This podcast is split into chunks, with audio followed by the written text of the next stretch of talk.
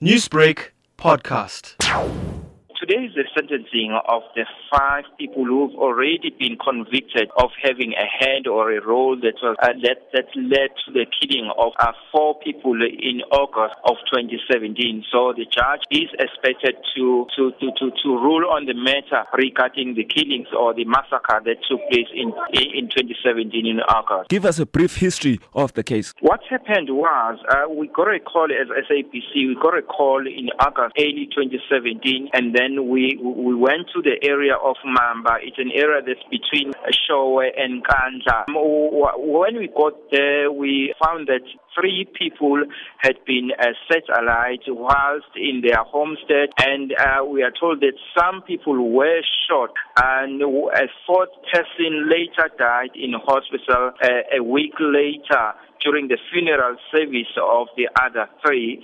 So uh, that's what we got. And the police were already there and they tried to investigate. And upon their investigation, they, nabbed four suspects initially, but later on during the course of the investigation, they later arrested the fifth suspect. Those five people who were already arrested have already been convicted. The judge here at the Peter Pietermaritzburg High Court found them guilty of having a role or a hand in murdering those uh, four people, of which we we can uh, put it on certain terms that uh, they are all relatives. Uh, we are told also that the main the, the, main reason for the killing was said to have been rooted on, the chieftaincy that, that, was challenged by the other faction of the family. All of these people, the, the victims as well as the perpetrators, are all close relatives.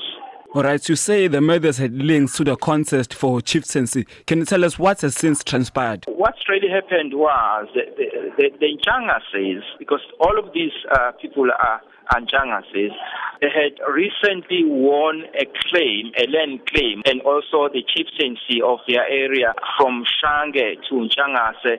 And after having won that claim, Njangase then challenged each other as to who should be uh, the, who should be next to the throne of the Njangase. And then the, this incident then took place. And Njangase, the 71-year-old, he was said to be the, the chief in waiting of the Njangase in the Mamba area. And then he was uh, he was fatally wounded. Uh, currently, there's no chief uh, in the area of Mamba. Any family members in court?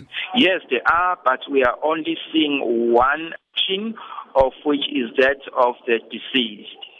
Newsbreak, Lotus FM, powered by SABC News.